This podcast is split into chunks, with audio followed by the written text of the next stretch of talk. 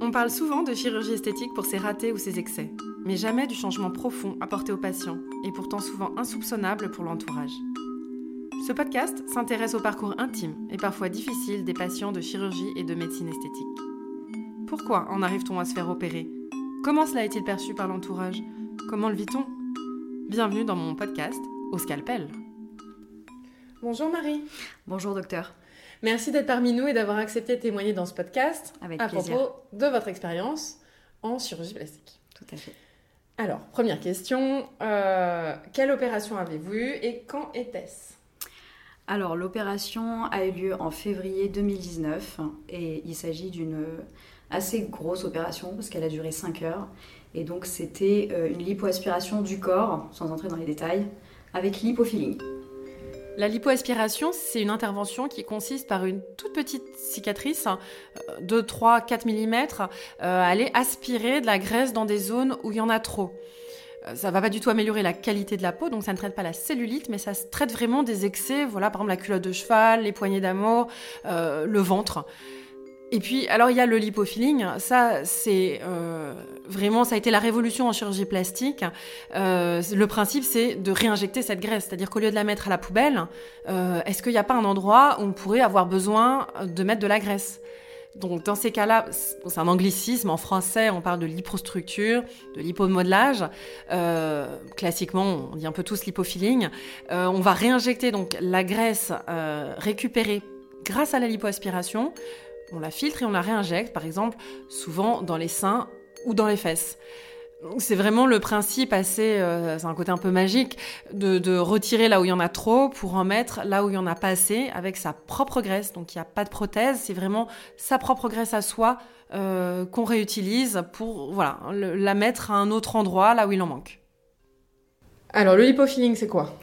Alors lipofilling c'est la réinjection de graisse. Du coup comme j'ai eu une très grosse euh, lipoaspiration, on a convenu que c'était intéressant de réinjecter sur une partie du corps, en l'occurrence là la poitrine, pour resculpter, remodeler un peu euh, le corps. Parce qu'en fait grosso modo vous aviez des seins qui étaient pas très gros alors qu'ailleurs il y avait des petits excès, c'est ça? Exactement. D'accord. Vous aviez quel âge quand vous avez eu cette opération? Alors du coup, euh, bah, j'avais euh, 34 ans. D'accord.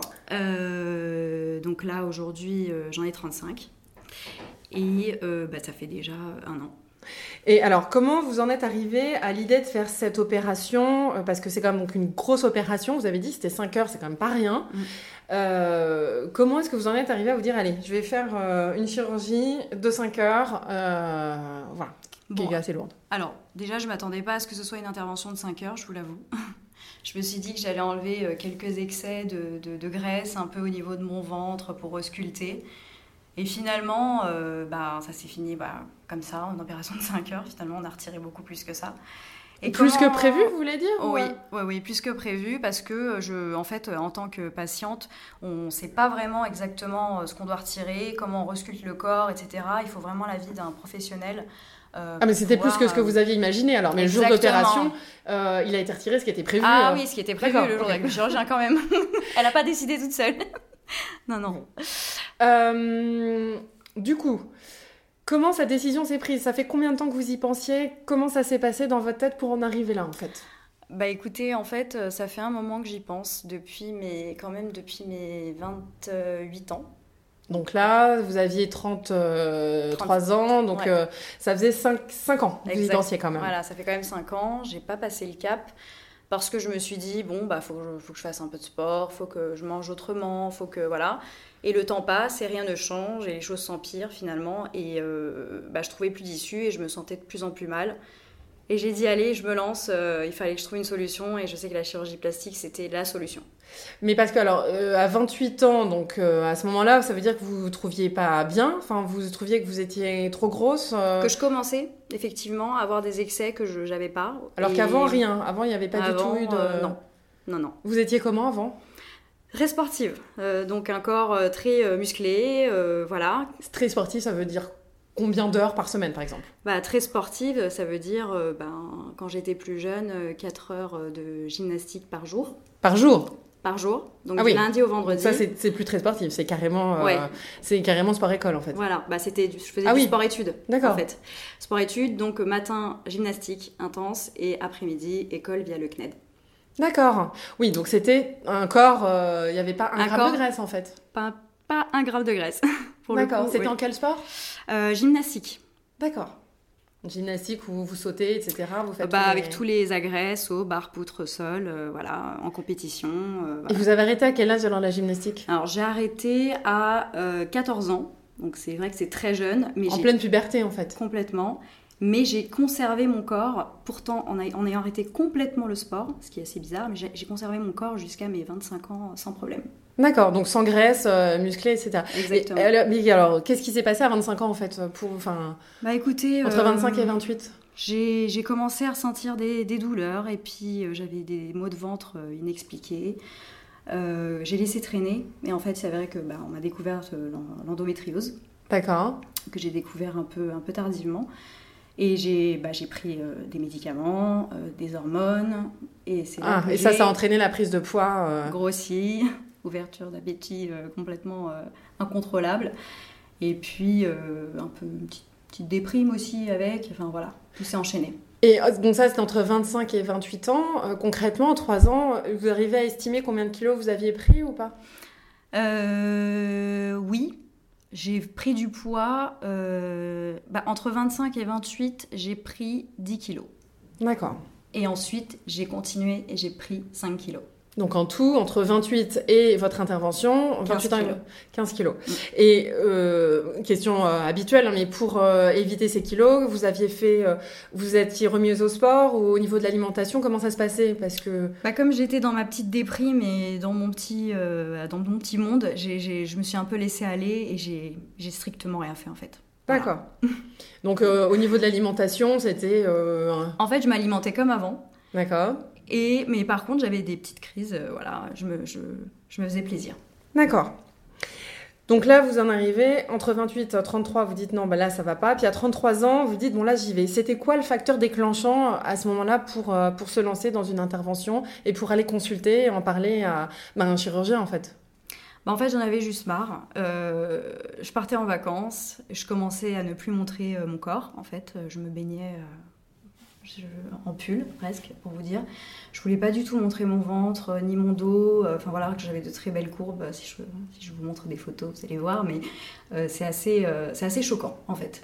Il y a une, oui, vous reconnaissiez plus non, quoi. plus du tout. Et à partir du moment où je me suis vue en train de me cacher à la plage, je me suis dit, voilà, là, il y a un problème. Ouais. Donc, euh, non. Avant cette opération, enfin avant d'y penser, avant d'aller consulter, est-ce que vous connaissiez euh, des personnes qui avaient eu recours à la chirurgie plastique ou pas? Pas autour de moi, euh, parce que je suis dans, enfin dans, mon quotidien, en fait, les gens qui sont autour de moi sont des gens un petit peu fermés, dû à ma culture, etc. Et euh, c'est vrai que euh, je, je, je connais pas, je connais pas grand monde. La Non, chirurgie, ça se fait pas dans votre famille en fait. Pas vraiment, on reste naturel et puis on se bat, on fait du régime, euh, voilà. C'est hors de question de changer son corps comme ça, c'est trop une solution de facilité en fait pour eux et puis religieusement parlant, ben c'est un peu, euh, voilà, c'est pas, C'est pas, bien vu. pas Du bien coup, c'est votre regard sur la chirurgie plastique avant cette opération, c'était quand même assez négatif avant de. Elle de était vous un peu négative. Je- J'avais l'impression que c'était des gens plutôt superficiels, un peu qui se, qui se consacraient à la chirurgie plastique. Et en fait, quand moi, je me suis un peu mise dans cette ambiance déprime et que j'avais vraiment envie de réparer ce corps, je me suis dit, en fait, il y a des gens qui sont pas bien et qui ont besoin d'un coup, de, d'un coup de main, en fait, d'un chirurgien. Et alors, dans ce contexte où votre entourage n'est pas euh, du tout ouvert à la chirurgie, euh, est-ce que vous en avez parlé à votre entourage? Alors moi j'avais quand même besoin, parce que je suis quand même très proche de mon père, euh, qui a toujours été là, surtout dans mes moments de, de- sport, de gym, de compétition, etc. Donc il a vu aussi mon corps évoluer. Donc j'ai finalement, j'en ai finalement parlé à mon père et qui, bah, étonnamment, m'a poussé à le faire, puisqu'il a complètement compris avec la gym, la maladie. Il s'est dit non mais oui ma fille, j'ai pas envie qu'elle qu'elle reste comme ça en fait. Donc, ces réactions, c'était plutôt positif. Mais c'était votre papa et il y a eu d'autres gens ou non, c'était la seule personne de votre entourage à qui vous en avez parlé? C'est la première personne à qui j'en ai parlé. Ensuite, j'en ai parlé à mes frères et sœurs avec qui j'étais très proche. Et finalement, en fait, euh, il suffit juste de discuter et on voit que les gens, en fait, sont pas si fermés que ça. Alors qu'a priori, c'était quand même très fermé. Alors qu'a priori, c'était fermé, exactement. Euh, ça, c'était votre entourage euh, très très proche. Par contre, les gens un peu moins proches, vous en avez parlé ou avant l'opération ou pas trop? Non, pas, au début. Pas au début. Et puis mon père m'a dit que je faisais un peu comme je voulais, mais euh, je sentais qu'il n'était pas très à l'aise parce que c'est voilà. Parce que c'est pas bien vu. Voilà. Alors du coup, le temps passe, on approche de l'intervention. quels sont vos sentiments? Est-ce que vous avez peur? Est-ce que vous avez peur de l'opération, de l'anesthésie, du changement? J'avais, j'avais vraiment peur de rien. Euh, c'était bon, un petit peu un petit combat de conscience, c'est vrai. Est-ce que je, me disais souvent, est-ce que c'est la solution de facilité? J'avais toujours ce petit combat dans ma tête qui, mais j'avais pas peur parce que le chirurgien euh, que j'ai choisi, j'étais pleinement confiante et euh, j'ai déjà eu des anesthésies, donc j'avais pas forcément peur pour ça. Des anesthésies euh, pour l'endométriose, par exemple Oui, voilà. Oui, donc c'était en plus la l'endométriose, c'est quand on va dans le ventre, donc ça fait assez mal. Enfin, vous aviez eu euh, des exactement. Des je me dis, euh, je me dis que bon, ça, ça peut pas être pire. Donc allons-y, là c'est pour le plaisir. Donc, vous y avez été la fleur au fusil. Exactement. Et ça s'est passé comment? C'était la fleur au fusil Alors c'était pas la fleur au fusil, mais écoutez, j'ai eu un bon accompagnement, mais j'ai eu vraiment très mal, on va dire pendant cinq jours. Cinq jours, jours difficiles, quoi. Difficiles. Difficile pour se bouger, difficile pour marcher. Euh, voilà, on est un euh, peu euh, bah, comme si un camion nous avait renversé, mais tout va bien, ça, ça a vite allé mieux. Euh, puis de toute façon, le chirurgien en question m'avait bien prévenu des, conséquences, donc euh, voilà. C'était pas une euh, mauvaise surprise en fait. C'était pas une mauvaise surprise. Je me pensais un peu plus, un peu moins douillette, on va dire, mais quand même. Et alors après, une fois que c'est passé, donc bon, soulagé, c'est fait, voilà. Est-ce que vous en avez parlé aux gens? Comment ça s'est passé après? Est-ce que vous le dites? Comment ça se passe? Bah, sachant qu'on est très famille, on a eu quand même bah, des visites à la maison, ils m'ont vu un peu, on va dire, handicapée. Alors au début, on a simulé un mal de dos. Bon. Et puis après, j'ai réfléchi et j'ai dit, mais en fait, euh, pourquoi en avoir honte? Et j'ai décidé d'en parler ouvertement aux cousins, aux cousines, aux tantes. Alors, il y en a qui ont été pour et d'autres qui étaient un peu genre, euh, ouais, bon, ok, d'accord. Et c'était pas trop. Euh, voilà. Mais, c'était pas un refus complet Non, c'était pas catégorique. C'était pas catégorique. Comme j'étais surprise par certaines par certaines personnes de la même façon qu'avec mon père.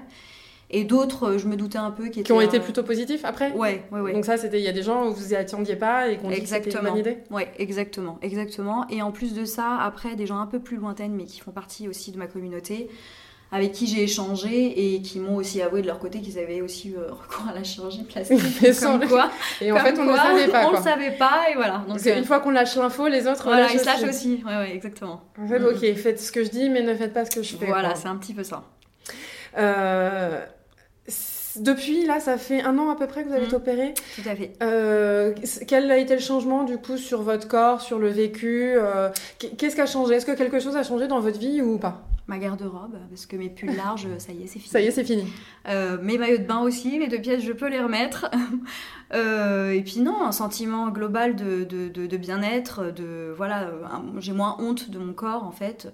Et euh, vraiment, ça, ça a changé.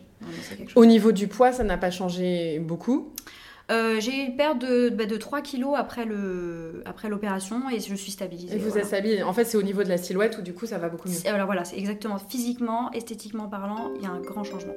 Donc bien évidemment, après une intervention sur la silhouette, comme une lipoaspiration, euh, voilà, c'est vrai que c'est très important bah, de reprendre une hygiène de vie, euh, de reprendre le sport si on avait arrêté, euh, et puis voilà, de, plus céder à des crises, des espèces de petites crises de boulimie. se faire plaisir, oui, mais ça s'entretient. Enfin, c'est un résultat, ça s'entretient. c'est pas un, un résultat magique pour toujours si si on fait pas attention. Ça fait vraiment partie d'une hygiène de vie globale donc voilà, on, a retiré sa graisse en trop, mais on l'entretient avec euh, manger correctement et avoir une activité physique euh, régulière. D'accord. Grosso modo, si c'était à refaire, euh, vous le referiez? Les cinq premiers jours, je vous dirais non. non. et en fait, après, en voyant le résultat, on se dit bon, bah, mais il y, a un truc un peu dur, il faut quand même. Il faut fallait bien faut souffrir pour être belle, hein, c'est la vraie expression. Alors on essaye d'éviter, mais. voilà, après on fait le maximum, mais il y avait des antalgiques à prendre, forcément je les ai pas pris. Enfin voilà, c'est moi aussi. Ah oui, d'accord. Donc, en fait, d'accord. Voilà. Et pourquoi? Je sais pas, je me dis tant que je supporte la douleur, j'en prends pas parce que je les, je les supporte pas bien, mais bon, après c'est. Donc, il vaut mieux supporter la douleur que des antalgiques. D'accord. Pourquoi pas euh... Merci beaucoup d'avoir euh, témoigné avec votre histoire personnelle. Avec plaisir. Et puis, euh, bonne continuation. Merci beaucoup à vous aussi. Alors, Charlotte, Marie a réussi à faire une intervention euh, au bout de plusieurs années, alors que vraiment, ce n'était pas du tout, du tout, du tout dans l'ordre des choses pour elle. Qu'est-ce que vous pouvez nous en dire? Il me semble que pour certaines personnes, la chirurgie reste une chose de coquette, de femme futile et manquant de volonté. La réalité, c'est que vivre une opération chirurgicale demande d'être en accord profond avec soi-même et d'être capable de soutenir le regard des autres les jours qui suivent. Il n'y a pas de caprice dans cette décision et Marie a trouvé chez son père, puis ses frères et sœurs, l'approbation qui lui a permis de surmonter les lois morales de sa communauté. Autour d'elle, les gens parlent peu et la religion interdit la chirurgie esthétique. Toutes les religions, en effet, sont d'accord sur ce point. On ne se substitue pas à Dieu, on ne touche pas à ce que Dieu a fait. Certaines femmes, d'ailleurs, ne se font jamais percer les lobes d'oreilles pour cette raison. Alors, aspirer les fesses ou le ventre et remodeler la poitrine, vous imaginez. Marie surmonte cet interdit et expie à sa façon. Il faut souffrir pour être belle. Elle décide de ne pas prendre les antalgiques qui lui ont été prescrits pour les quatre ou cinq jours qui suivent l'intervention. Il faut payer, en baver. Marie a envisagé dans un premier temps de remodeler son corps par la volonté, ce qu'elle devrait manger, le sport qu'elle devrait pratiquer, mais son appétit est incontrôlable à cause d'un traitement médicamenteux et en plus elle sombre dans la déprime. Les sacrifices que sa volonté n'a pas été capable de faire, Marie se les impose dans la souffrance post-opératoire. Elle n'est pas à cela près. Son passé de gymnaste a fait d'elle une personne endurante. Grâce à l'expérience de remodelage de sa silhouette, elle va découvrir que les gens, qui restaient autour d'elle si discrets, se mettent enfin à parler et à lui avouer qu'eux aussi avaient pu avoir recours à la chirurgie. Bravo, Marie. Non seulement vous vous êtes réapproprié l'image de votre corps, mais vous avez aussi réalisé que toute communauté s'accommode de transgression. Merci beaucoup. Merci pour elle.